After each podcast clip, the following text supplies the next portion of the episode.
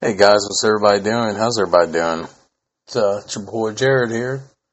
Just uh, sitting in front of the computer, and, uh, doing a little remote recording on my phone tonight. Don't feel like breaking out all the equipment. Um, I don't have a headphone jack on this new phone I have, so uh, and I don't have a dongle co- to connect my w- wired earphones, and I don't have wireless earbuds yet. So we're gonna see how this sounds. So, I mean, we're just gonna, I'm just gonna roll with it here. Like I said, I got my, my phone set up. I didn't feel like digging out the equipment. I don't have wireless earbuds yet. That's my next purchase. So, uh, there's been, there's been a lot of shit that I want to talk about. And I mean a lot of shit that I want to talk about. Uh, what's going on with professional wrestling, uh, especially the WWE, the Vince McMahon thing. We'll get to that. There's so much boxing and MMA news. There's some cool shit I found. Uh, for starters, um, Kurt and I are going to um, probably do two episodes this week. Uh, I got to start on the research tomorrow night.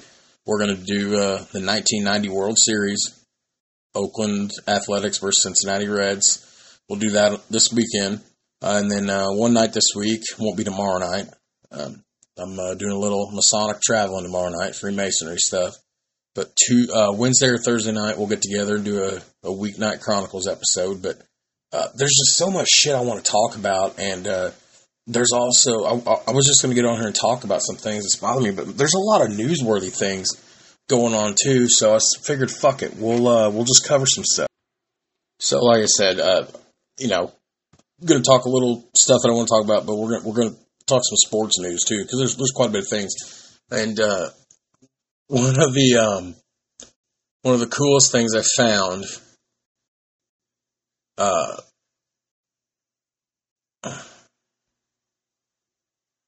oh damn it! Come on. So one of the coolest things I found is, uh, um, you know, I'm a big Colts fan. Uh, that's that's my team. And uh, say what you want about Jim Irsay. Uh, I know a lot of people hate Irsay's guts. Uh, they think he's a pillhead because I mean he's had some addiction issues in the past, getting popped. But uh, Jim Irsay, the owner of my franchise, my team, he he's a big boxing fan, huge boxing fan. And okay, and you guys know my love for boxing and my love for football and how's this all tie in? Well, uh, I seen the story yesterday evening. Uh, he over the weekend walked away with a very historic piece in boxing history. Uh, he's a collector of memorabilia, sports memorabilia, especially boxing. And he walked away with Muhammad Ali's WBC title from the 1974 Rumble in the Jungle fight uh, where Ali bested Foreman. Uh, now, you know, Foreman, we've talked about that fight before, and uh, I think back in our T- Tyson versus Ali episode, uh, Foreman, you know, Ali beat Foreman. That was when they were fighting in Zaire or Zaire, whatever, the Rumble in the Jungle. But uh, the WBC is one of the four governing bodies in professional boxing. You've got the WBA, WBC, IBO, and IBF. Uh, the WBC to a lot of people is the uh, that's the big green belt. That's the one that's that's the be all end all to a lot of people. But anyways, Irsay um, spent six million dollars. He spent six million dollars on a championship belt, and like I said, th- this is not a replica. This is a ring used, ring worn belt attached to the greatest boxer in the history of the sport. Uh, so, to to give you some idea, it's it's like one it's it's a holy grail piece in boxing history.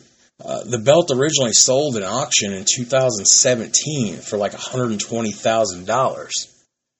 Um, rumor on the street is it's one of just two known Ali belts. There, there's two of them in existence. The other is uh, in a private museum collection, so we don't know who has it. But, anyways, um, Irsay, it's just he he added this piece to his collection, which is kind of cool because in his collection, he also has uh, a couple other Ali pieces. He before he he purchased the shoes that Ali wore with his Thrilla and Manila fight against Joe Frazier, and then he also bought Ali's walkout robe for his first fight when he stopped being Cassius Clay and become Muhammad Ali when he fought Sonny Liston in '65. So, uh, like I said, Ur- Irsay is a, is a huge, huge collector of memorabilia. Uh, he's got a Stratocaster guitar from uh, David Gilmour, Pink Floyd. You know, he paid like $4 million for that. He's got a set of Ringo Starr's drums. He paid $2 million for that. Uh, he's got documents written by America's founding fathers. Like, say what you want about him. He's a son of a bitch to a lot of people. But the owner of my franchise, like, I would love to spend just one afternoon in his man cave because I guarantee you the shit he has in there is is pretty cool. But there's some holy grail pieces like this title. So, uh, hats off to Irsay for um, for being a badass, like a legitimate badass.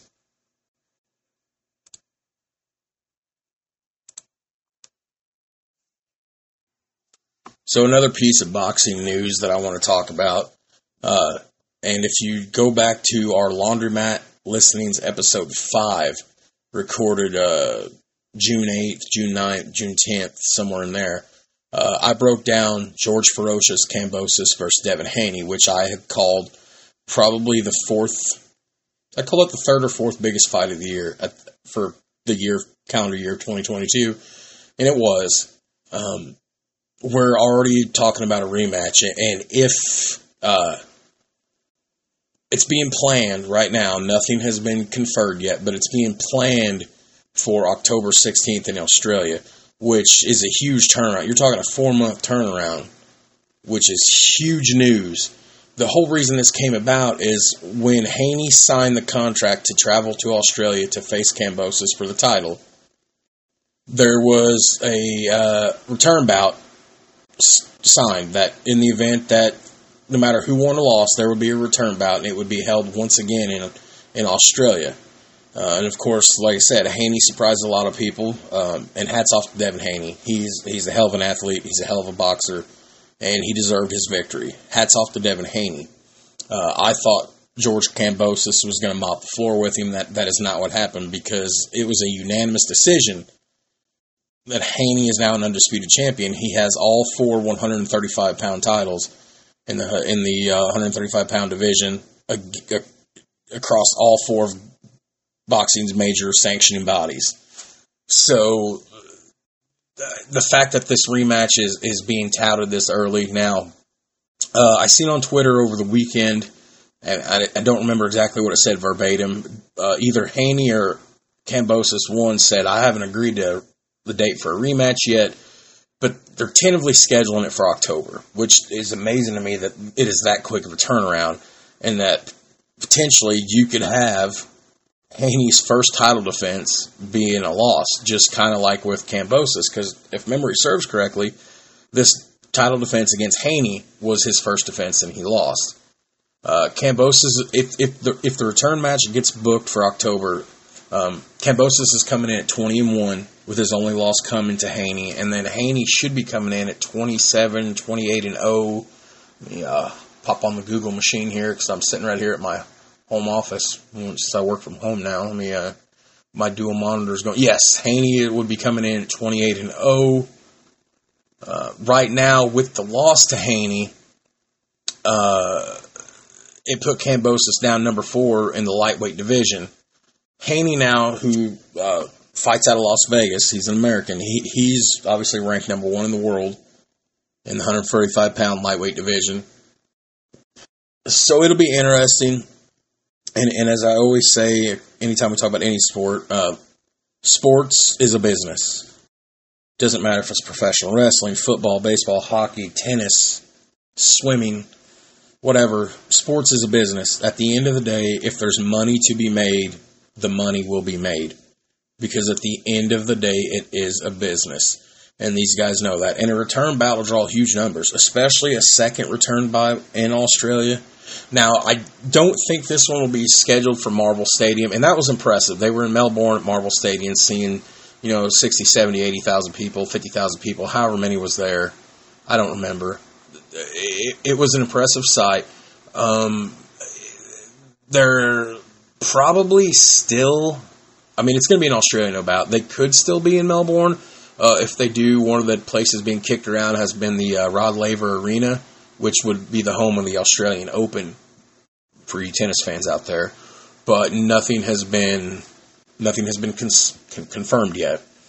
And of course, we are cruising towards the two uh, two of the other biggest five biggest fights of the year, which is Alexander Usyk versus Anthony Joshua, and then uh, of course the, the biggest fight of the year that I've been talking about, or the or the most anticipated fight of the year. And I'm I'm tentatively going to put this at probably at the end of the year after all these fights have went down. I'll tentatively put this at probably the second biggest fight of the year, which would be Canelo Triple G because nothing they're not taking nothing away from my girls back in April, uh, Amanda Serrano and Katie Taylor selling out fucking Madison Square Garden what they did for boxing, not just women's boxing, but what they did for the sport of boxing and combat sports cannot be.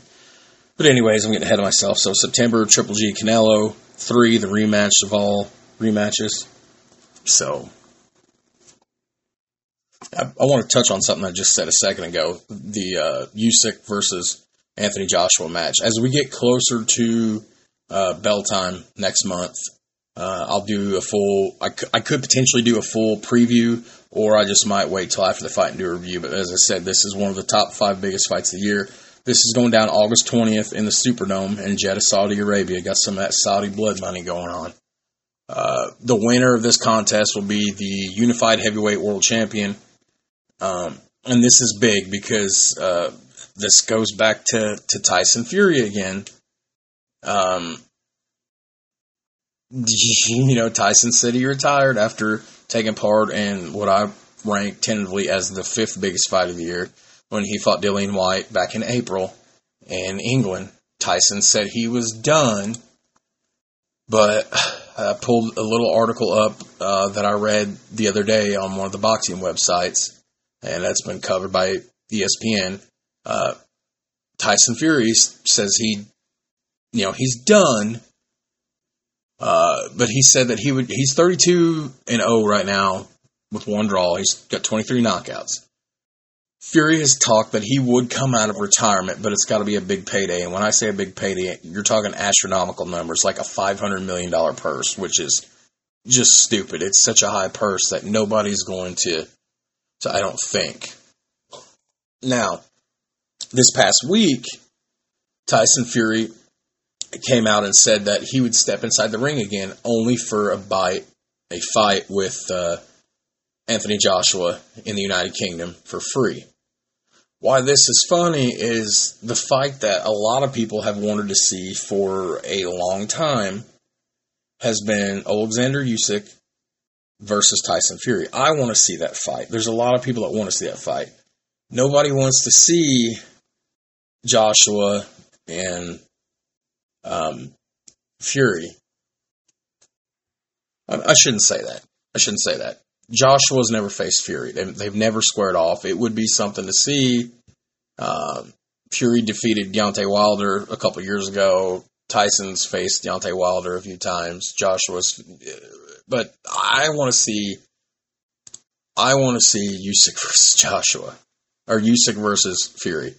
But now Tyson has said that he would come out to fight for free.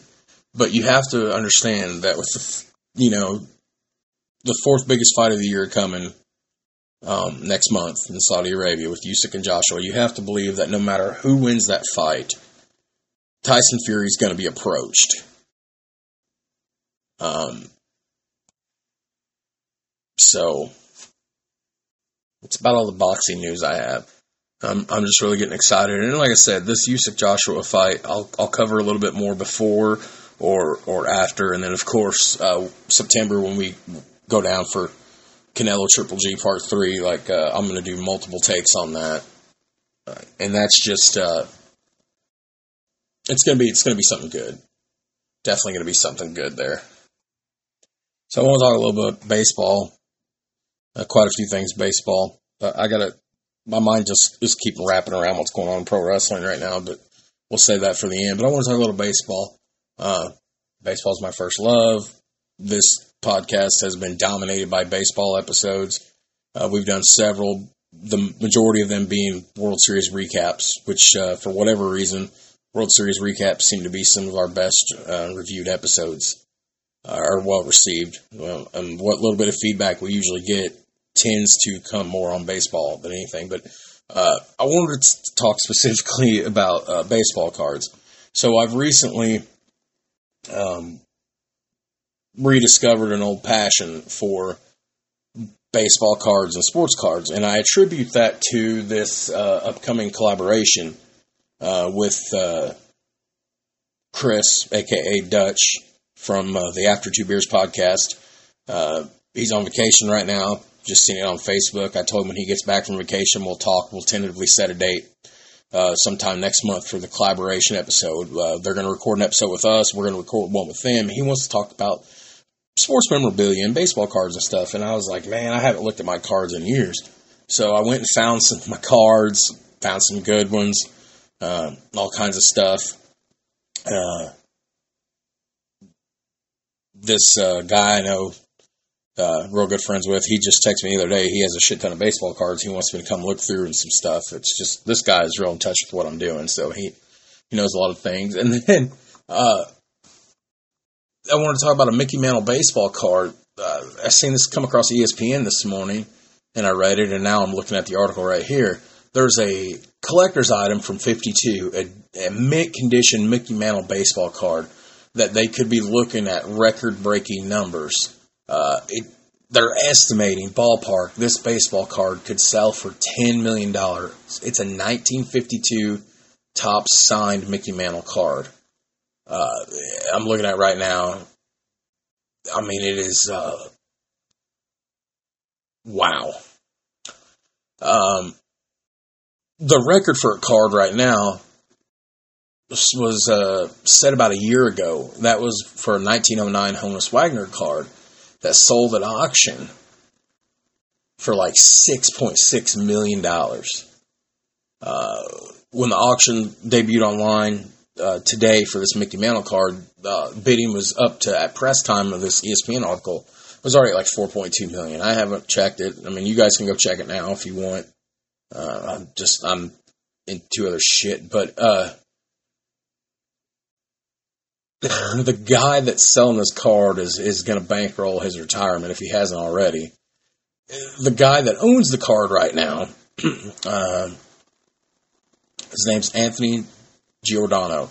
He owns a New Jersey company, Waste Management. He bought the card in 1991 for fifty thousand dollars. Think about that. He bought the card in 1991 for fifty thousand dollars, and they're estimating that this baseball card he's he let go to auction could sell for upwards of ten million dollars. Like, I mean, this is Mickey Mantle winner. This is a uh, he's a Triple Crown winner, fifty six. He's a three time American League MVP. And uh, how many World Series did he get with the Yankees? Six, seven, eight. Uh, of course, Mickey Mantle passed away uh, several years ago. Probably what is it? Um, 95 maybe 96 I wonder if it click on this article a little more. Passed away mickey mantle passed away in 1995 uh, but anyways this it's just it's just fun to think about. The car is going to be on display in atlantic city new jersey uh, starting wednesday through sunday at the national sports collectors convention.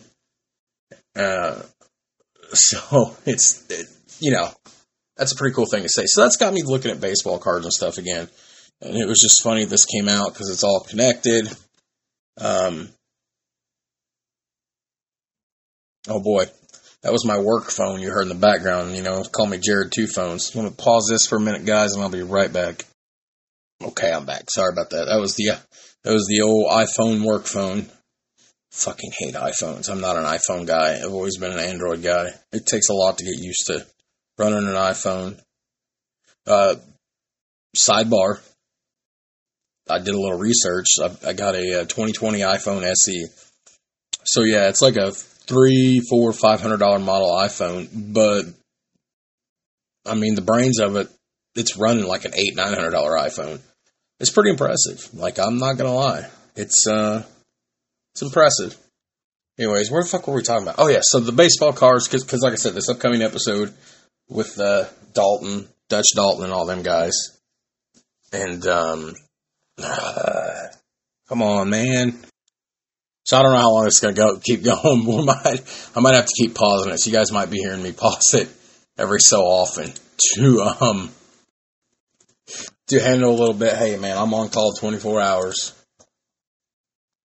Uh, now I'm, I'm uh, like I said, I'm sitting here in front of the computer. I'm going to eBay because there was something I found on eBay last night that that absolutely uh, blew my mind, and I wanted to share it with you guys. I told you guys I work for my best friend, right? Now since I'm working from home and doing other things.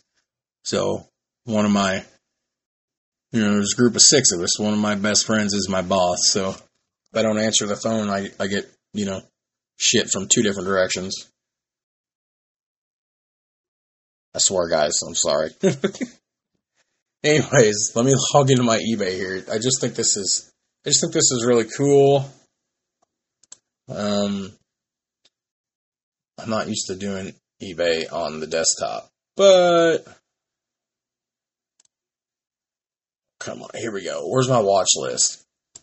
One of my favorite things I've always done. Uh, I discovered eBay about eight years. I shouldn't say discovered. I've known about it, but I got into eBay about uh, eight years ago. That was when I had my accident at Wapaka, uh, when I suffered second, third degree burns, and uh, I was off work for six months. After I got home out of the hospital, you know, I was sleeping 18, 19 hours a day, doped up on painkillers and everything, because I'd never been in that kind of pain before. But then the, you know, the four or five hours a day that I was awake, everybody would be asleep. So I just got on eBay. So I like to look up. Big, I find a bunch of things I, I, I watch just because I like seeing the prices, how crazy things get. And uh, since I'm getting back into sports memorabilia and specifically talking about baseball, I'm getting into cards and everything because I've always been a memorabilia collector. You ought to see my pro wrestling collection of things. But I was looking like uh, autographed baseballs. Like, what's the highest? There is a there is a baseball going on listed on eBay right now for a million dollars. It is a. It is supposedly the only Josh Gibson signed baseball on earth. Josh Gibson. Who's Josh Gibson? Well, let me tell you about Josh Gibson. I love baseball. He was basically what you would call, and this is, and they they quoted it correctly as far, they described it accurately as far as I'm concerned. Uh, they put in quotation marks the Black Babe Ruth in his day, and that's pretty much what Gibson was. He was probably the uh, until Jackie came along, he was probably the most uh, dominating batter, dominating hitter, definitely feared by pitchers alike in the Negro leagues. Uh, Jackie Robinson crossed the, the color barrier and played in, in the the big leagues uh, after Gibson had passed away three months prior. So they never got a chance. Uh, Satchel Paige, one of the greatest pitchers of all time, said that Josh uh, Josh Gibson was probably the, greatest hitter he'd ever pitched to, and and he pitched to, to Williams, Maggio, Mays, Mantle. Uh, said none of them was ever as great as Josh. Uh, it's it's just funny because um, there's not a lot of um, there's not a lot of available history pieces from the the era of the Negro Leagues before Jackie Robinson crossed everything, boundaries and everything. Uh, what what few things, artifacts, and memorabilia survive from the days of the Negro League eras are all in the hands of a bunch of private collectors or in a couple of museums, people that don't want to let go of things. Um, so the the baseball itself, it is just horribly multicolored. I mean, it's not it's not tattered and falling apart. Um, but it's it's uh, it's impressive to see it. Uh, Gibson signed the ball, the Homestead Grays, July 8th, 1942. Uh, the reason this guy, uh, I'm reading the description right now, the guy basically says he tagged the price at a million because a Joe Jackson baseball photo 8x10 recently sold at an auction for 1.4 million. So, considering how there is kind of been a high demand for Josh Gibson memorabilia and the fact that there's not that much, this guy's taking this ball could go for more than that. But it's been it's it's uh it's been authenticated by several of the I don't know you call them the authenticators. Specifically to me, the the top dog JSA, and it comes with letters, certificates of authenticity. But I'm just looking at the ball right now, and um, wow, what a what a very cool piece of professional rest or professional uh, professional baseball history and memorabilia. Um, I think it's outstanding. Uh, I was actually just looking on eBay last night for a signed autographed baseball from uh, one of my favorite pitchers who had a bright star, and it didn't bright it didn't didn't shine very long. Uh, Jose Fernandez, the Miami Marlins pitcher who uh, made his major league debut in 2013. He was rookie of the year for the NL 2013. He, he just I've never seen somebody dominate like that. Uh, my fascination and obsession with Jose started. Uh, 2013 was the first year I played uh, fantasy baseball on ESPN, and I needed a pitcher uh, on day two or three of the of the season, and uh, I just went to the waiver wire and just uh, seen a guy start named Fernandez for the Marlins, and I was like, I just need a pitcher. I don't care. And then after I seen what he did the next day, I was like, holy shit, I'm going to hold on to this guy for just a little bit.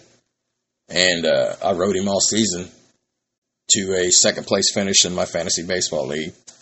Um, the 2013 All Star Games was uh, held in New York, I do believe. I'm trying to think. I thought I want to say the 2013 game was held in New York. I can't remember, but that, that game was dominated by some of my favorite pitchers at the time. Uh, Chris Sale was in there, and Jose and everybody, and he signed. And they're hard to find. This particular ball is hard to find. I've been looking. They used to be on there after he after it was over the first season. I mean, he was a young horse, you know, and he, he had a he had a oh shit season. Like, watch out for this kid. This is going to dominate the league for the next ten or fifteen seasons they were easier to find then. Now they're harder to find with his untimely passing that happened a few years ago in the boating accident. Um, but uh, he signed the the All Star Game ball. You know, Jose Fernandez, number 16, 2013 NL Rookie of the Year, just as ROY. Uh, and I want one to display because I'm redoing my office right now. I'm not really redoing it. I'm just starting to decorate it with, with memorabilia and stuff uh, which is going to be a pain in the ass when I move next year. Like I said, I won't be here forever. I'll be moving. I surrendered my house. Um, shit, probably shouldn't say that. Well, everybody, most people know the story, anyways. But so uh, there's that. I just keep thinking about that a million dollar signed baseball, like a, a, a million dollar. You know what? I wonder what the most expensive thing is going on eBay. Let's just type signed signed 4.8 million results. Let's type signed and let's go price highest first plus shipping. What do we what do we got? Uh, original pink and in pink fuck I can't talk. Original pen and ink drawing. Christopher Bow relocating city with flying beans 1986 original drawing. 15 million dollars. The highest going thing on eBay right now. Uh,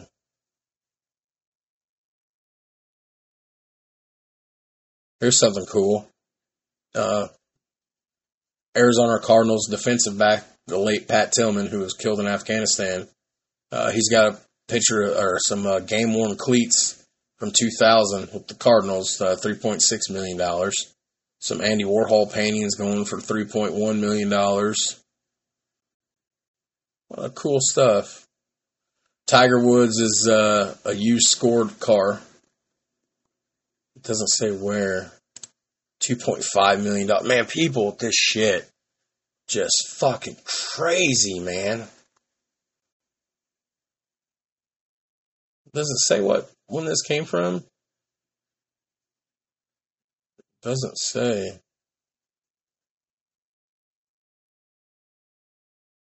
Anyways. So getting back to baseball, uh, of course, yesterday or Saturday, when was it? I think it was yesterday. The uh, the 2022 Hall of Fame induction went down for Major League Baseball, or well, baseball in general, uh, at Cooperstown in New York. Uh, headlined, of course, uh, by Big Papi David Ortiz and posthumously by Gil Hodges, who was represented by his uh, daughter, because uh, Hodges passed away in in uh, '72, I think it was, or '73, uh, and that was a hell of a ceremony. I did not watch it. Um, I had the kids this weekend. I Actually, had them an extra night last night, uh, so I did not um, get to watch anything. Uh, of course, there was other inductees: Tony Oliva, Jim Kaat, Minnie Miñoso, Buck O'Neil, and then Bud Fowler so, a, hell of a class. Um, Gil Hodges, you might remember, uh, played first base in the 50s, and then, of course, he's most known for being the skipper for the Miracle Mets, which that uh, won the World Series championship. Uh, fuck, Kurt would know. He wasn't born yet, but he'd know. 68, 69? 69 Mets, yeah, of course, 69 Mets. I remember that it goes tongue in cheek. Let me look. Let me look here. I feel like that goes tongue in cheek, like I've heard that phrase before now.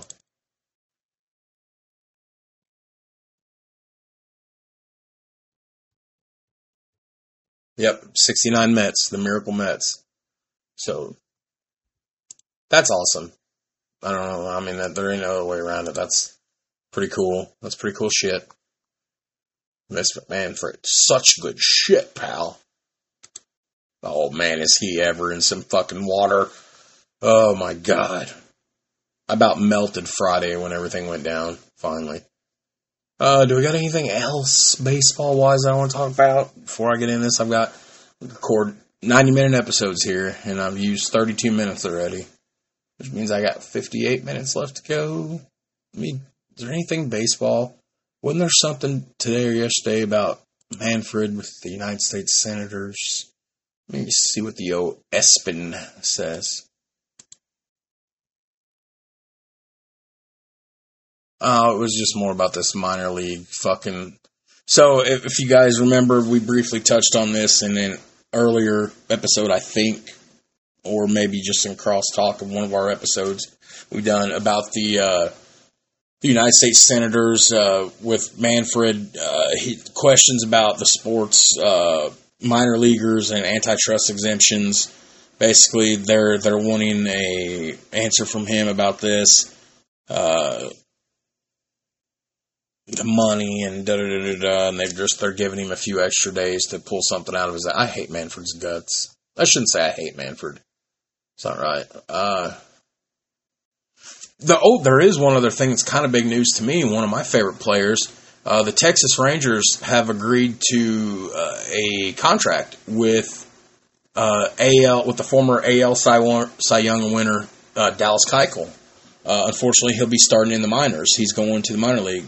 Uh, Keuchel is uh, about my age. He's thir- or he's my age. He's 34. He played with the earlier season with the White Sox in Arizona.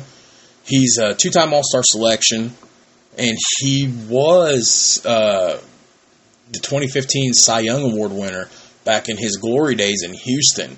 Uh, in 2015, he was playing pretty lights out ball. He finished like uh, 21 and 9, 20 and 8, whatever it was, and had a, and um, you know had a solid year. Uh, over his career right now in general, though, Keuchel's uh, 101 and 89, but he's got a 3.92 ERA, which isn't isn't great, but it's solid if your ERA is under four for your career, that's pretty solid. So um, he's going. He's signing a minor league deal right now his last start uh, came uh, just a few weeks ago, back on July 12th, with the Arizona Diamondbacks. Like I said, he played for the White Sox and the Diamondbacks before getting released by both teams.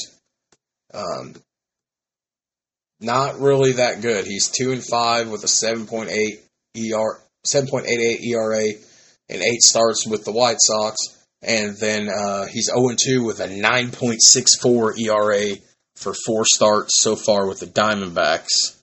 So, not the greatest. Sorry, work stuff again. It's like you guys never know I'm gone. Just hit the pause button and you guys never know I disappeared. All right, moving on, moving on, moving on. There's a couple other things I want to talk about while I'm here. Something I wasn't prepared for. Let's just search the old ESPN. Anything. Got to build towards this McMahon piece here. Uh, we got anything in, it? There, oh, there was something in NASCAR. It's always good to poke fun at NASCAR. Just ain't the same NASCAR I grew up on, but it's always fun to poke fun at NASCAR a little bit. Where, where, what, what the fuck did I see about NASCAR today? Oh yeah, Joe Gibbs Racing. That's what it is. Uh, before that though, is there anything else? Okay, here we go.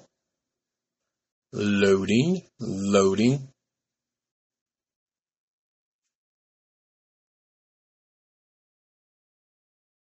So I guess yesterday Pocono went down. Um, and that's right, because Pocono is usually June or July. Pocono is traditionally one of my favorite races of the year, at least when I was watching it week in, week out. Uh, it's a super speedway that drives like a road course. That's what Pocono is. Uh, some people hate it. I love it. Uh, a couple years ago, we were, we were on like a, a couple years ago, we were on bad luck uh, where Pocono had got rained out the, both races that year on Sunday, so they reran them on Monday afternoons at noon fuck, I just turned the race on down there and listened to the race all day while I was running the machine. That was like best day ever. Just sit there running the machine instead of listening to wrestling or music. Fuck, I just sit there and listen to Pocono. But anyways, Joe Gibbs Racing got in some shit. They failed a post race inspection, uh, and they are, I guess, started some shit with it with NASCAR, and they have since apologized for failing the inspection and they are not going to appeal the pen, the penalties. Uh, NASCAR did something that they haven't done since in my lifetime, and uh, according to the research and what I read in, today, they haven't done this in like 60 years or better. They stripped, they took away Denny Hamlin's victory and the second place finish of his teammate Kyle Busch. Joe Gibbs Racing finished one and two at Pocono, and they stripped them of that. Uh, they found issues in both their cars that would affect the aerodynamics. Uh, NASCAR's senior vice president of competition, Scott Miller, said there was extra layers of vinyl found under the wrap of the car, or basically the paint scheme, and it modified that area of the lower nose on each car. They thought it was uh, they thought it was a um, an unfair competitive advantage now, uh, Joe Gibbs Racing's Wally Brown, who is the director of their racing or competition teams or whatever, said that they apologized. They this change in our build process was not properly vetted within our organization, and we recognize it as against NASCAR's rules. We hereby apologize for the mistake, and we have made changes to our process to make sure it doesn't happen again. Now, my guy, since I sim, I, I've semi come back to watching racing uh, within the last few years. Like I keep tabs on it, but I don't watch any races. Uh, I kind of come back, start rooting for Bill Elliott's boy Chase. Chase finished third. You know he drives a fucking Chevy, whatever. His dad drove a Ford for years. Uh, Chase finished third. Uh, he races for Hendrick Motorsports. They have went ahead and awarded him the victory, and he never led a lap the entire race. Uh, but Hamlin will be the first driver disqualified since 1960. Um, that would have been his third win of the season and a track record seventh win at Pocono. So, how about that shit, huh? Uh, anything in the NBA we should talk about? Uh, just a lot of. Uh, there's some Pacer shit, you know, involving Russell Westbrook and some trades and for West Westbrook and some draft picks in exchange for like Buddy Hield and Myles Turner, and the Pacers rejected it. And a lot of people say Westbrook's a ball hog, and maybe he is. But I don't see how you don't significantly increase your odds with a player like Russell Westbrook. I talked to one of my good friends, uh, Kurt's boss, my old boss, Adam Sweet, just the other week over the weekend about it. I said, "What do you get with that?" He said, "Stats, not wins." I'm like, hot take, hot hot take." So, where is my fucking vape? Ah, there you. Sweet, sweet tobacco.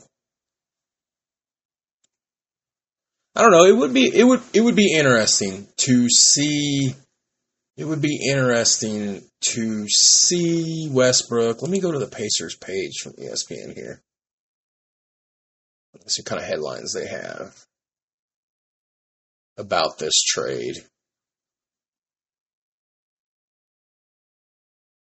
We also could have had Deandre Ayton, and, and that backfired.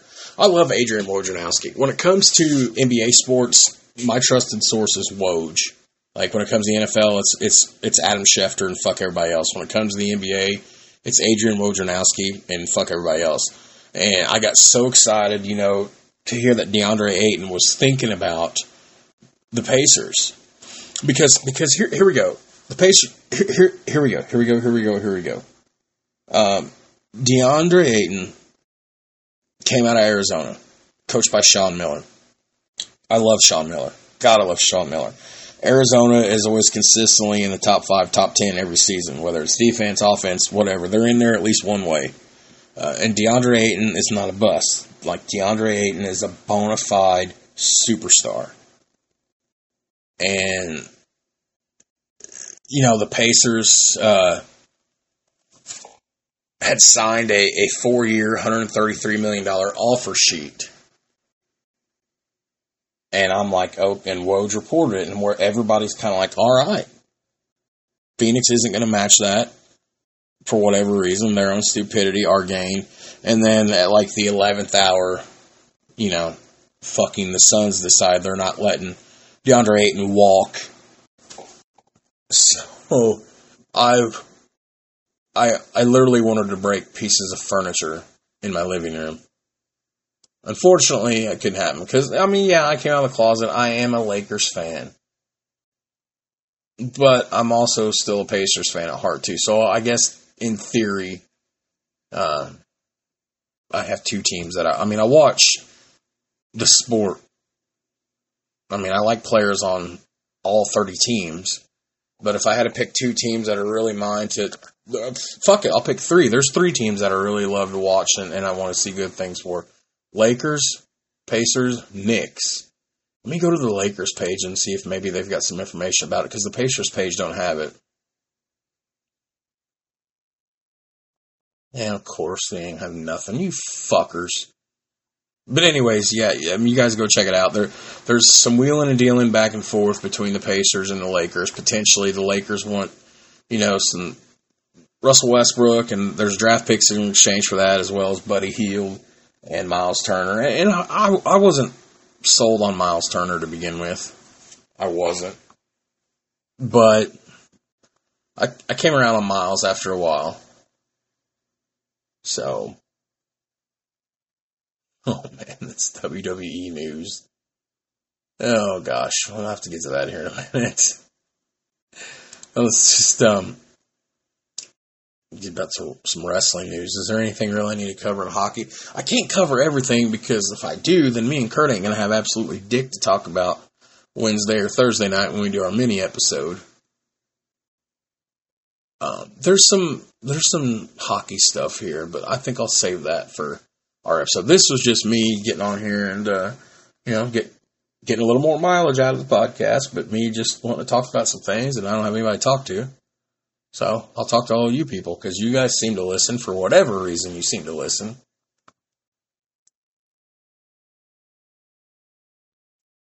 All right, guys, I uh, take care of something. I'll be right back. All right, guys, look, you never knew I was gone 30 minutes, did you? Till I broke the fourth wall. Okay, so I guess we're gonna just gonna we're gonna go ahead and mosey on to this, and um, I've got 45 minutes left. We've already been talking 45 minutes, so let's let's go ahead and talk about what I love to talk about more than anything, uh, especially on the episodes when it's just me, is uh, professional wrestling, the sport, and uh, I just touched on it on our weeknight episode last week, the the Vince McMahon thing. Uh, and two or three days after I recorded that episode, uh, word came down. The internet fucking exploded. The internet exploded on Friday afternoon on July 22nd, a, a date that will live in professional wrestling history and infamy. Vince McMahon stepped down and has officially retired. And I know what you're thinking. You guys that don't know a lot of pro wrestling just know it from hearing me talk, and I always use the work, the terms: is it a work? Is it a shoot? This is. Not, I don't believe this is a work. One hundred percent do not believe this is a work. I believe this is a shoot. Uh, this hush money and the sexual assault allegations and all this shit going down. McMahon put out a statement and also released a brief tweet that at 77 years of age, it was time for him to retire and look forward to other things in life. So he stepped down. Well, today things just things just open up more. I mean, there's a lot to cover here, and I don't know if I can keep it all in chronological order because I'm bursting at the seams to talk about this shit.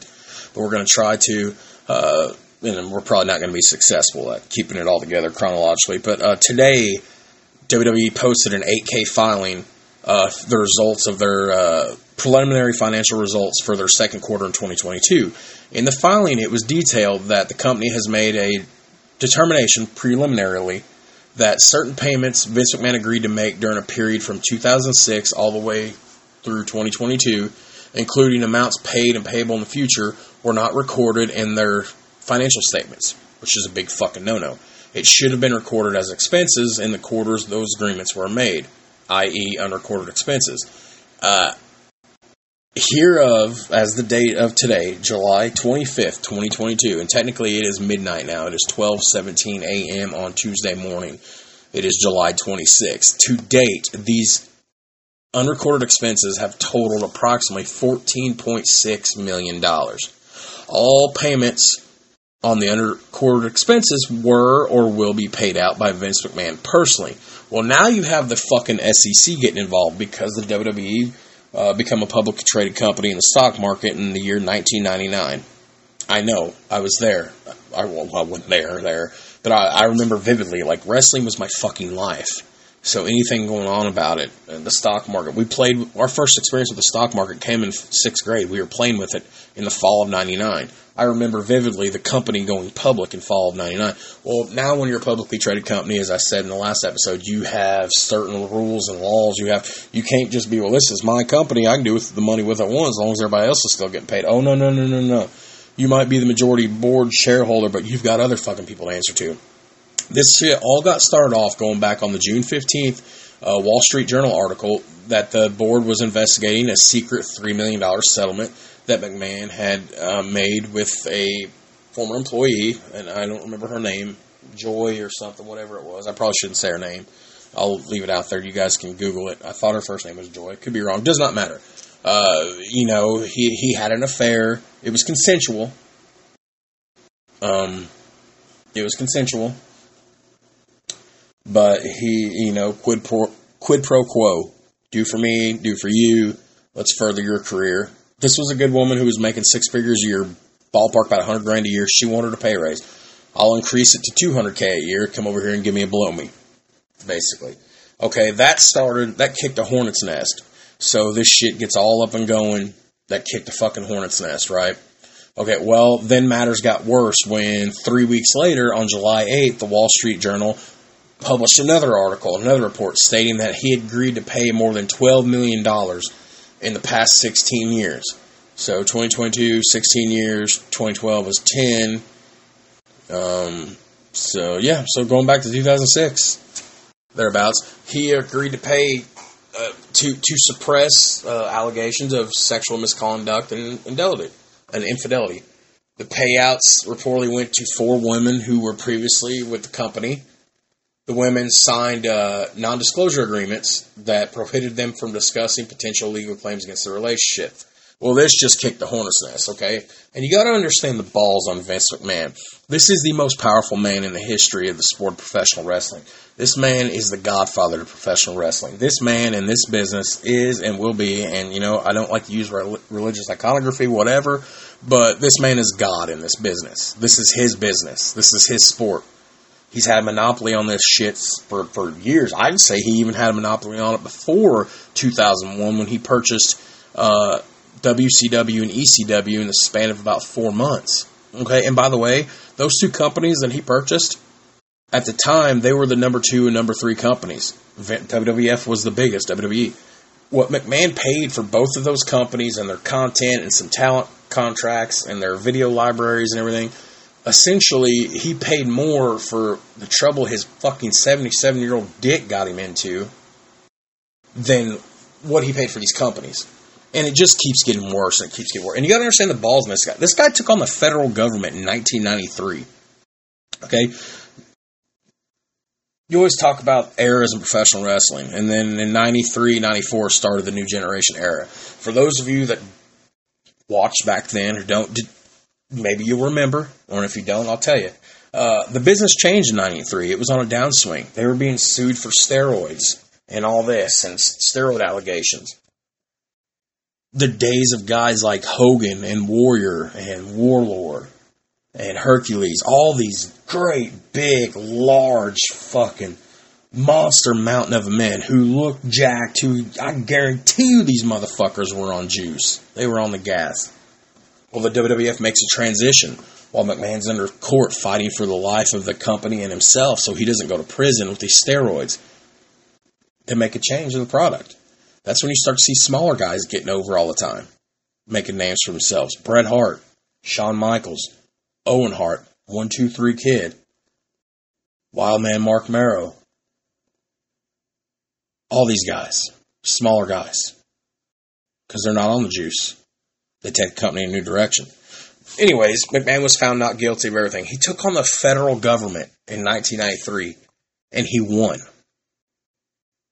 And Vince Vince has got a huge ego. So while this has all been going on, he's appeared on television a few times. You know, some PR stunt, World Wrestling Entertainment, then, now, forever, together. You know, people love him. The fans eat it up. All the meanwhile, he, he's. Uh, and again, I, what I can remember from these articles, the one, the first woman, the very first one, it was a consensual relationship not a good relationship to have, but it was consensual.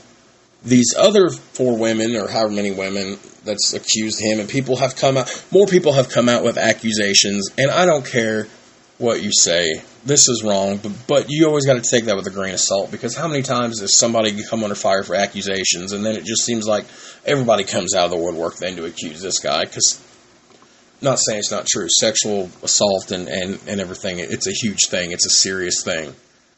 Um, do I think Vince is capable of it? Fuck yeah. I mean, I got in trouble for this man on Twitter a month and a half ago because I said nothing was going to happen. He's Teflon Don. Basically saying, you know, rich, famous people aren't held to the standards that we're held to, people like me and you. I talked about this last week very passionately. I talked about this last week. and I didn't think anything was going to happen. Of course, you know they have to save face and do some public shit. You know, at the time he he decided to to uh, step down and or not step down. He decided to step away and interimly leave his daughter in charge, Stephanie, who's married to probably one of the top ten greatest in ring performers of all time, Triple H. He interimly left Stephanie in charge of the company. Well, then when he retired, she is now no longer interim. She's co in charge of the company with Nick Khan, and God damn it, do you hear me talk about how much I hate Nick Khan's guts? In an alternate universe, and I'm not a conspiracy theory guy on anything in this world, But in an alternate universe, I could conspiracy theory say that Khan released or done something, found out about this information, and made it go public just so he could get Vince out of power. Because I could see this guy doing it. This clown is in over his head. He does not deserve the position that he's held working for one of the most prestigious companies in the world. He does not deserve the position of power that he currently holds, and it pisses me off. Anyways, it's a conspiracy theory. I'm not a conspiracy theory guy, but whatever. But as soon as the news came out, Vince set it out. The story to break the news that he was retiring and stepping away was, of course, the fucking Wall Street Journal. And their headline said it all. On the ropes for alleged misconduct, Vince McMahon retires. So, and it's just that their and their tweet said it all. And it's a picture of him waving in the ring with a microphone, and it's it's an old picture.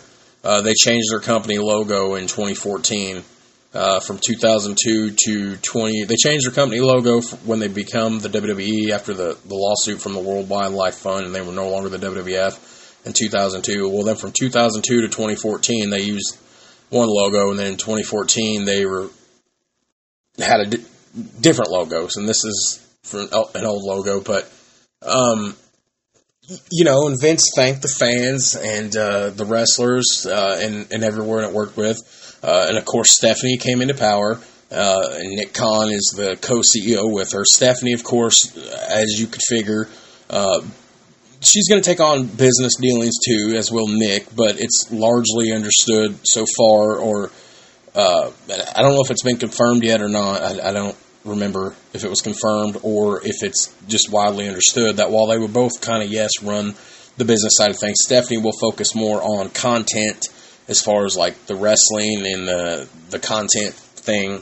And, and Nick Khan will obviously work more about business. My biggest beef with Khan, I think, is just the way he comes in uh, about two years ago, and then you know we're in the middle of the pandemic, and all these budget cuts start coming, and they're releasing great talent left and right.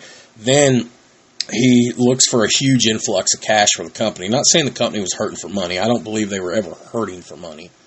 Uh, and he orchestrates a multi, multi billion, billion, billion with a fucking B, a multi billion dollar deal to sell the WWE network, which in my was one of the greatest creations ever. They sell it to NBC and Peacock because of World Wrestling Entertainment's long working relationship with NBC going back to the 80s with Saturday night's main event and whatnot, and the XFL games and everything.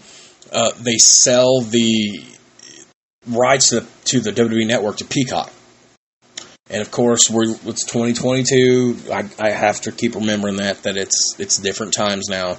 Certain things won't fly. Peacock immediately goes and starts removing some of the content out of the library, which pisses me off. Uh, but of course, you know things were it was a different time in the 90s. You know, I was born in 87. I've always consider myself a child of the 90s. Pro wrestling in the 90s and early 2000s was absolute fucking fire, son. Uh, but, you know, you can't do some of the things. But, anyways, I hate Nick Khan. Uh, some other changes went backstage. Now, Bruce Prichard is, is a great guy. I love Bruce Prichard. Bruce has uh, worked for the WWE three different occasions now. Uh, his longest tenured time was uh, between 1992 and 2008. He was released by Vince's daughter Stephanie they had some altercations and some words. They didn't get along. He was brought back by Vince in uh, 2018 or 2019. Uh, he is now a senior uh, vice president with the company once again. Does some consulting role, and now he's backstage running, helping to run creative, helping to manage the shows. And then, of course, the big news that came down today was that uh, Triple H, Vince's son-in-law, Stephanie's husband, is going to oversee creative. Now, what that means, uh, the one of the most important jobs in WWE, the most important job, is the head of creative. That is the guy that is in charge of the the talent. That is the guy that is in charge of the matches you see in the ring, the storylines that draw you in, the soap opera aspect. That is in charge with who's getting pushed on TV, who you're going to see. The, and let me tell you, when I say that this was a universally loved decision, it is because um, for you guys that, that do watch wrestling or sometimes do, uh, NXT how it's all like tie dyed and splashed and shit now for about the last year or so, or almost a year. Yeah, uh, when it was black and gold, that was all the brainchild of uh, Paul Levesque, Triple H, Vince's son in law. All that great talent, all those great matches that you've seen in NXT, how every week and week in and week out, the best show that they were pumping out wasn't Raw on Monday night, wasn't SmackDown on Friday nights, it was NXT on Wednesday nights or Tuesday nights or whenever. Yeah, the black and gold brand. That Triple H, that's his baby. He was in charge of that. So now he's back in charge of the company, and let me tell you, word around wrestling Twitter and the IWC, which stands for Internet Wrestling Community. And uh, as you guys know, I've said it before. I uh, contribute for BodySlam.net. I uh, have been have known the founder for 18 years. He's been one of my best friends. Uh, so yeah, I do have some followers on Twitter at the Atkins Asylum. By the way, um, a lot of my Twitter Twitter is uh, wrestling dominated. There's a lot of blue check marks, and more more to come on that in a few minutes. Uh, there's a lot of blue check marks that follow me.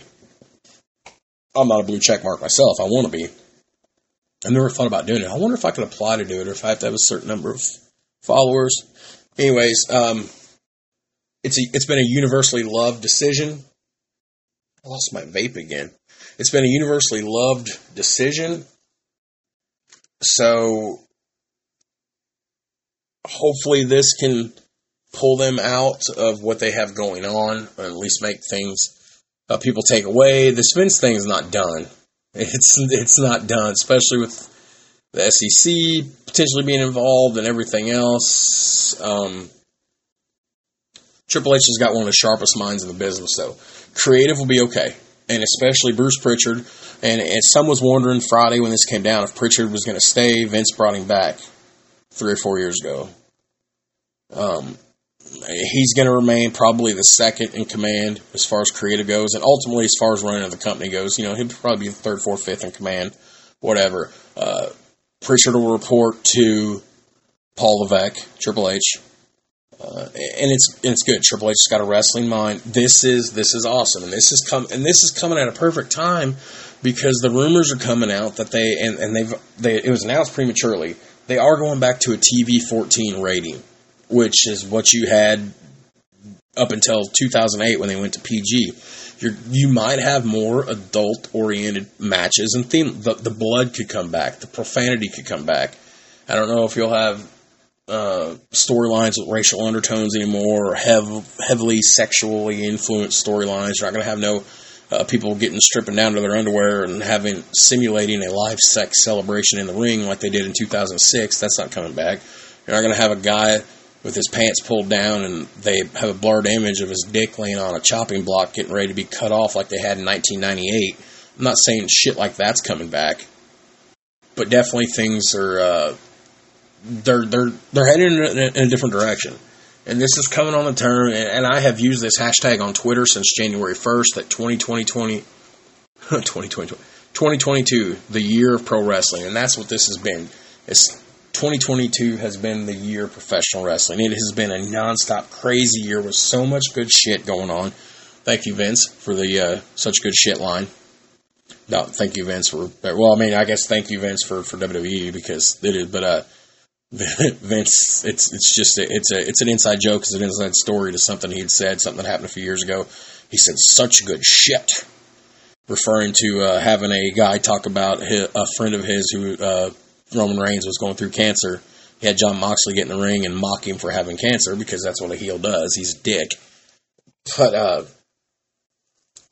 you know, Tony Khan, not Nick Khan, Tony Khan poach, purchased Ring of Honor. He's the guy that owns AEW. His son, his father, Shad, is the guy that owns the Jacksonville Jaguars. There's money. Uh, it, it's just, it's an interesting time in wrestling. 2022. It's it's such a fucking interesting time. Ring of Honor comes back from apparent death. Impact Wrestling is doing great. The NWA is doing great. Stone Cold Steve Austin wrestles another match. Comes out of retirement after 19 years. Ric Flair is retiring, having his last match, retiring for like the third time, having his final match uh, this coming weekend. Vince McMahon has stepped down. The Undertaker is in the Hall of Fame. Triple H is retired. Like, what a fucking crazy year for the sport that I love. Uh, there, there's definitely more I could talk about as far as this Vince McMahon story and what, what changes it's is, is coming to the wrestling business. But let me tell you something. If it's any indication, because of some of the things that's being said across wrestling, Twitter, and everything, it, it's going to be a phenomenal race to the end of the year in the sport of professional wrestling. How this changes WWE's outlook, how this changes their content, how this changes their matches, the actions, the storylines, the promos. Because I'll be honest with you, uh, the ease shit has not been good for the last. The in ring action's been fairly decent, yes, but the storylines have been so bad, so vague because they were handcuffed by this fucking PG era. I believe that's that's my belief, and they were handcuffed by a seventy-seven year old man who was still in control, would not release control to his daughter, his son-in-law, hell, even his son, who may or may not be coming back into the fold now. Uh, it was so bad. It was so bland. It was so out of touch with everything. So it's it's going to be interesting to see. And it's only July. We still got August, September, October, November, motherfucking December yet. Like, like what is going to happen? You know? Wow. So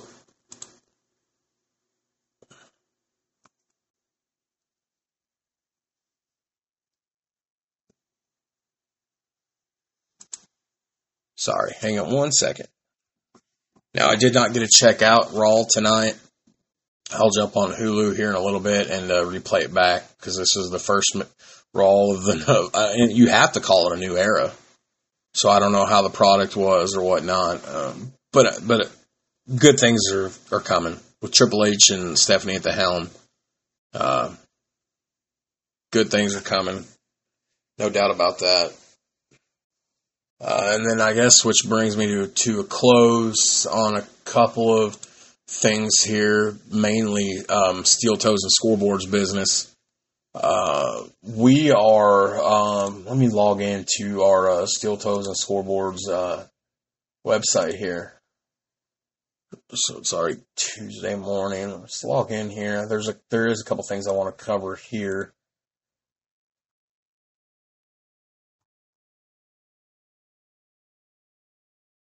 Already had a download today. Waco again.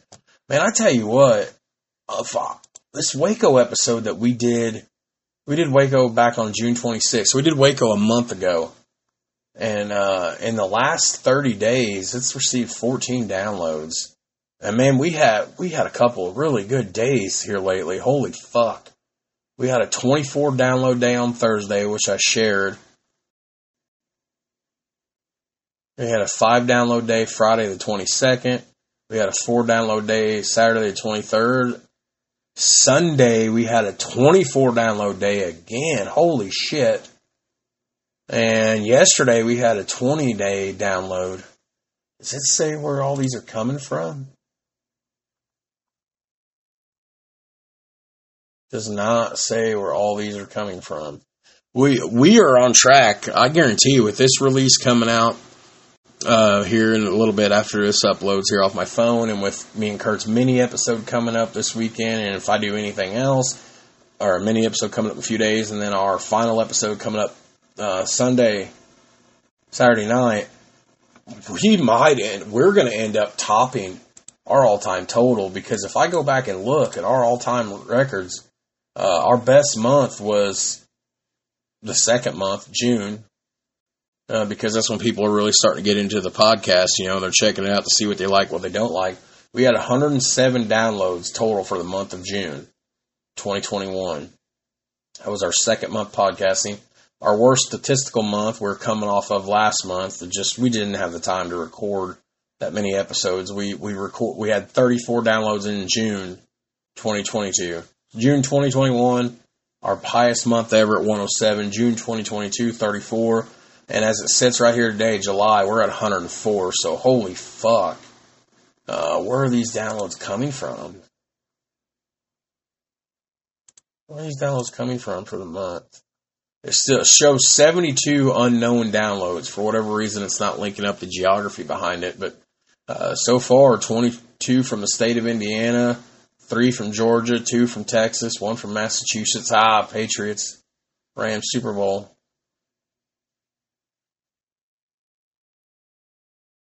Okay. Well, fuck. That's awesome. Okay, but uh, anyways, the um, couple things I wanted to talk about: uh, Steel Toes Scoreboards business, podcast business. Uh, I've uh, been in touch with uh, Scott Kyle. Uh, Scott Kyle, why does that name sound familiar to you? Uh, Scott's uh, from Glasgow. Uh, he's living in LA. He's an actor. He's uh, blue check mark verified on Twitter. Uh, he's got something like uh, 620,000 followers.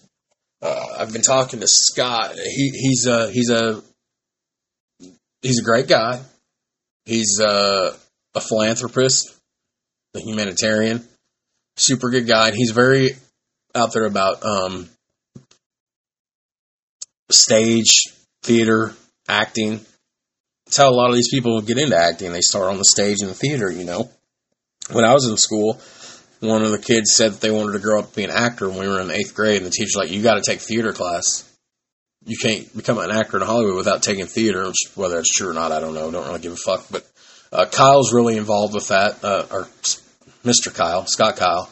Uh, I talked to him briefly about seeing if he'd have any interest in coming on to do a possible episode and just talk about whatever he wants to talk about. And uh, I asked him, you know, kind of what his rate was for an interview, and uh, super great guy. He said, I just typically ask that people uh, donate to my children's theater workshop projects. And uh, sent me a link to check it out, and I did. So I'm going to try to put something together there just because uh, Kurt and I like to promote things that deal with uh, charity on the show. We like to talk about things that deal with positivity, positivity, excuse me, for children on the show, and we like to talk about things that uh, and, and, promote veteran things. And uh, I don't have any of my sponsor information. Generally, when we do these small episodes like this, we don't promote any sponsors, whatever. But uh, you know, one of the people that quote unquote sponsor us, they've sent us some free merch, is Black Rifle Coffee Company. So um, that's pretty cool. Uh, so I'm I'm looking forward to this collaboration upcoming with Scott Kyle. Of course, as I said in the Blue in the Face, we've got the up, up the collaboration upcoming. I'm so excited I can't talk. We have the upcoming collaboration coming with the After Two Beers people, uh, Chris uh, aka Dutch and Gibbler, and, and I cannot wait for that sports card episode. That's got me super excited. And then uh, they're going to record with us. We're going to do one with them, and then uh, I'm going to hook the mics up and hook up all of our equipment. Dutch said I didn't have to bring anything; they got everything there. But me being me, I'd hate to go up there for four hours and sit there and hang out all day and record. And then they give me a copy to come home and insert and upload to my shit, and then it not work. I would cry. So I'm going to go ahead and pack my equipment along, take the extra 15, 20 minutes, set my shit up, and press record. Uh, Kurt's not a big drinker anymore. I told him he didn't. He he kind of he kind of hemmed around like he might have been worried about it or whatever. And I'm like, you ain't got to drink nothing, bro. Like I might have one. I mean, that's the whole premise, you know. Two drinks, pressure record. Nobody's gonna pop on test to pop on two drinks, but. Uh, and then, then the biggest thing, uh, I've got an upcoming collaboration uh, and depending on when it will be here on this show, most likely it'll just be a Jared bonus episode. I've got an upcoming episode with uh, a referee for the National Wrestling Alliance, the NWA, a good friend of mine. She's just going to come in because the, the big NWA event's coming in August. Uh, wrestling at the Chase in St. Louis. It's it's a big event for them. It's a two night event, Saturday and Sunday, towards the end of August. Uh, Fritz is one of the referees for the NWA. Uh, so he was like, sure, I'll come on do a podcast. And I was like, well, what if we just do a remote interview? I'll just ask you questions. You don't have to sit here and actually talk about anything with me and just answer questions. He said, sure. So I drummed up some questions there. And then that brings me back to the podcast that I keep talking about, the, the launching. Uh, the wrestling podcast is, is nearing a launch. Um, I've actually somehow now people are coming out of the woodwork. I've now backed my way into three potential wrestling podcasts with three potential different people. I've got a meet and greet uh, with a local, former local uh, on air personality for, for radio stations here in Dubois County.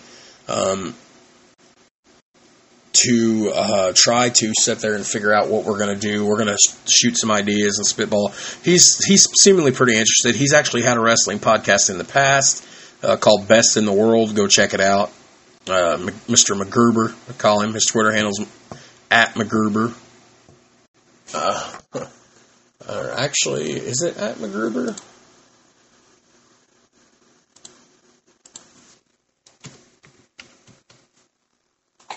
I didn't want to name drop anybody, but maybe I should. Hang on, hang on, let me look for it.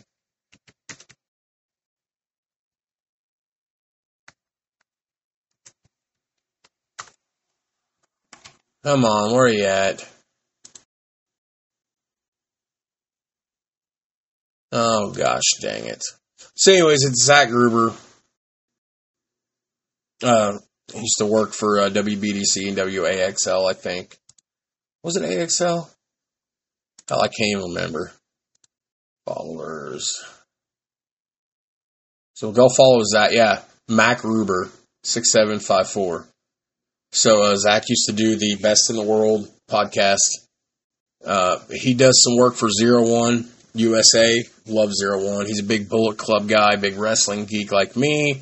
And uh, one of one of my favorite independent promotions coming up is uh, is Paradigm Pro Wrestling, based up in New Albany, Jeffersonville, Clarksville area. They they're going to let me come in and meet some talent and talk to some talent on behalf of Body Slam uh, back in January. Then I got COVID, and we've just not connected back since then. That falls on me. I need to touch base with him. But but me and Zach's in the talks for working with one. Uh, there's another guy that works the independent scene here locally. But he works a full time job for the Indiana uh, DOT.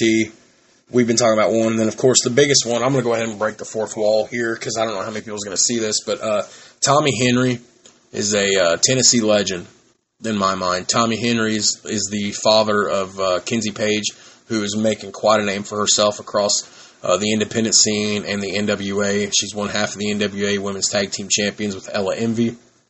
Uh, Kenzie's dad, Tommy, is I've, I've known Tommy. Uh, I, I don't personally know him. Like we're not running buddies. We've never drank a beer together. But me and Tommy have known each other across social media for like 12, 13 years now.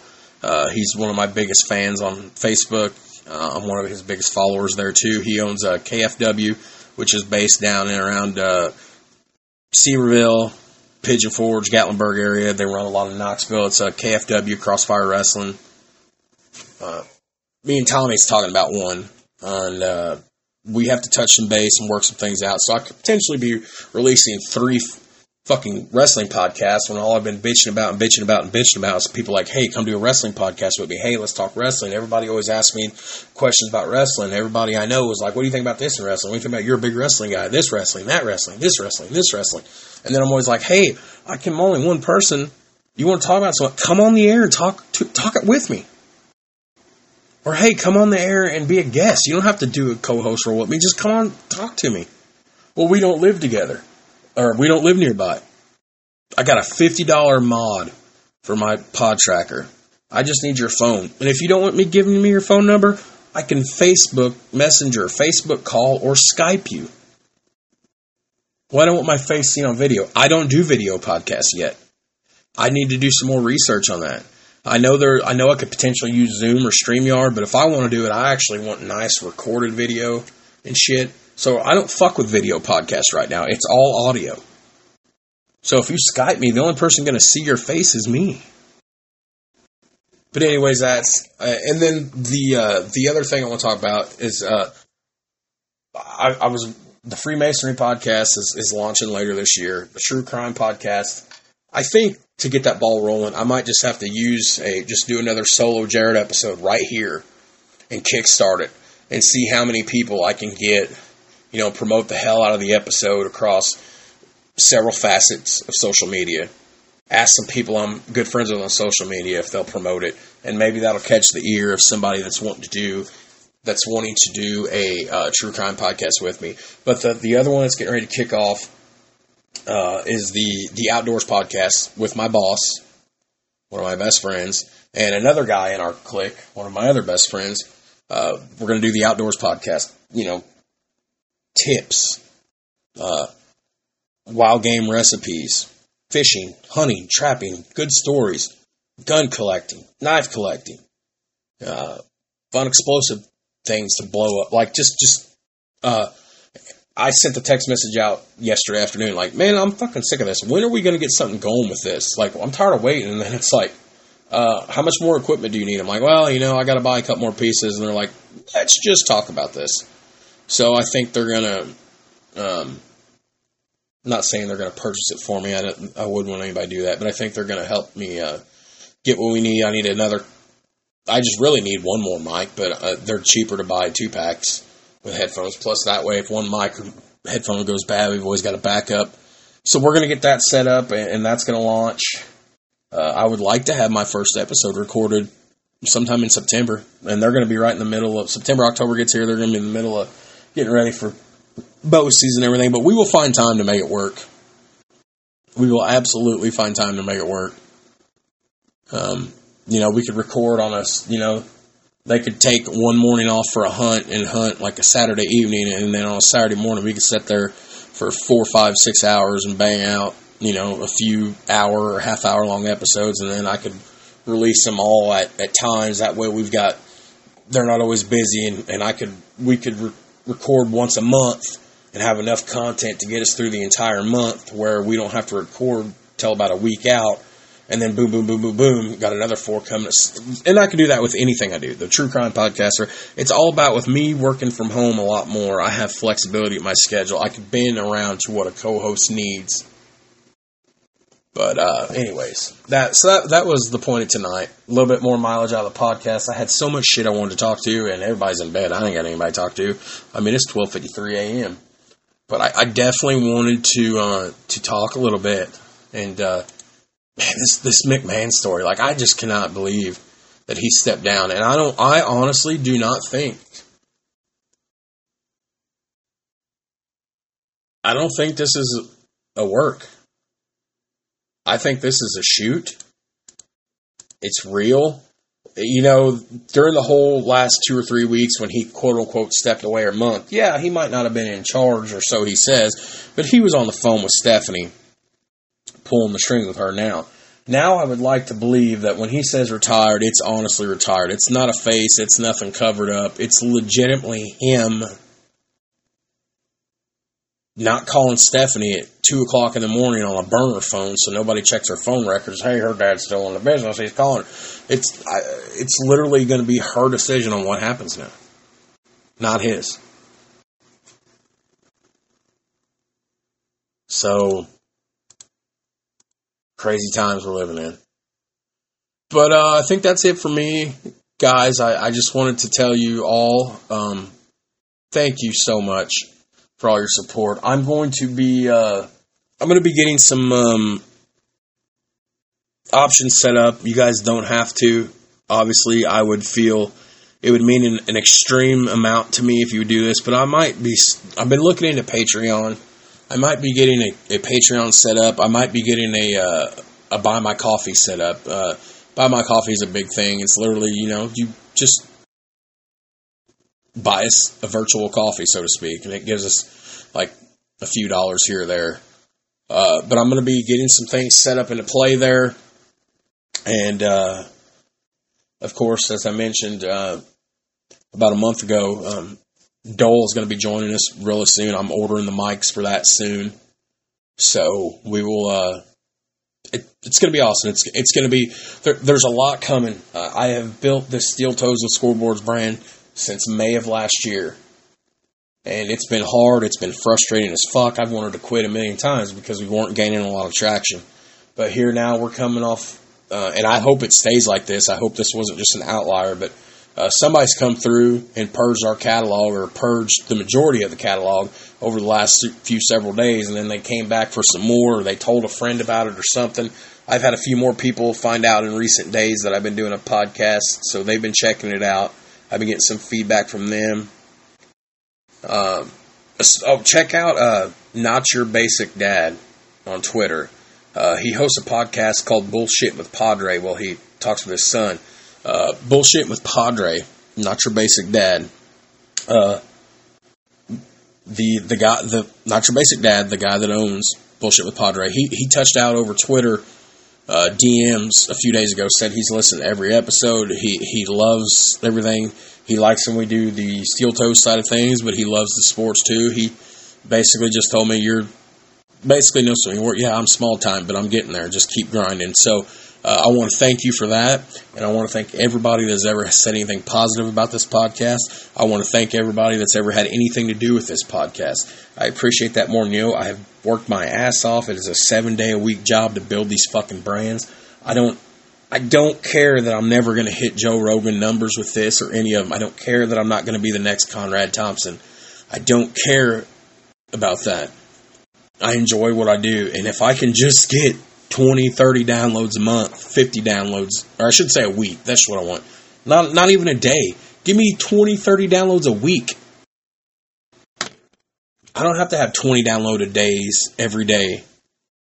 But if I could get, if I could get 100 downloads a month, now that'd be pretty sweet.